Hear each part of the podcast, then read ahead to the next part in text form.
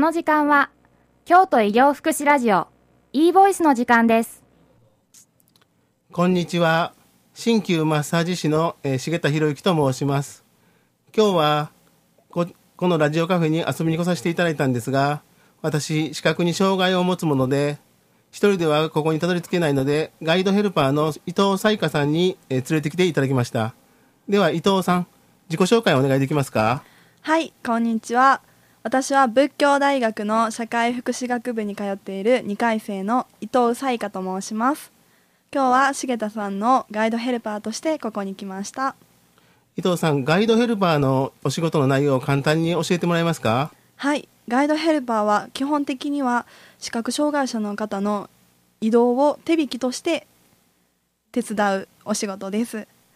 そのような仕事、えー、どのようなきっかけでなろうと思ったんですか？はい私が通っている仏教大学の近くに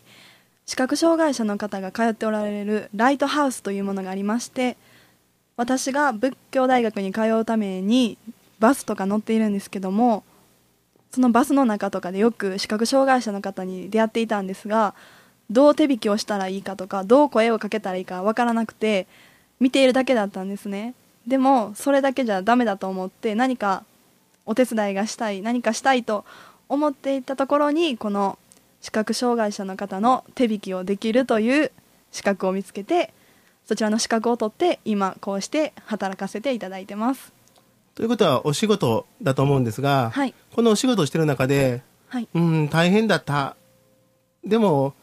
結果的には良かったとかいうそういう体験ってありますかね？そうですね。大変だったことは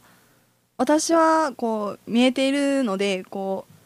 ちょっとした小さい段差でもこう無意識のうちにあ段差だと思ってこう避けたりしてるんですけどもそれを視覚障害者の方はやっぱりわからないのでそれをこう細かい小さい段差や階段でも言わないとつまずかれてしまうことがあるのでそれが大変ですね。じゃあよかったやっててよかったというような体験はありますかね？そうですね。やっててとみんな皆さんの優しさが伝わるというか電車に乗った時も席が空いてなくて「ああ空いてないですね」って喋っていたらもうたくさんの方が「あここに座っここ空いてますよこっちおいで」っていう知らない方々が喋ってくださったりとかそうやって人の優しさに触れられたり視覚障害者の方とこう一緒に長い間移動することによって仲良くなったりこう私の知らない情報を教えてくださったりしてやっていてよかったなと思います。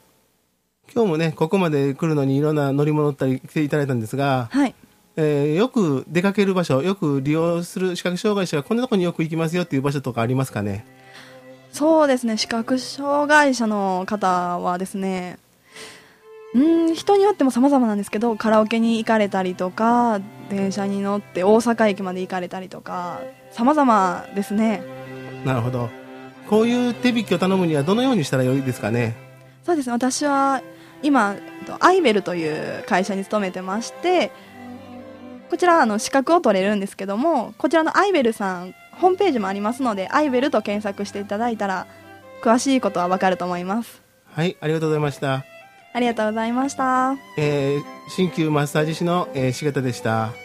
仏教大学社会福祉学部の伊藤彩香でした。ありがとうございました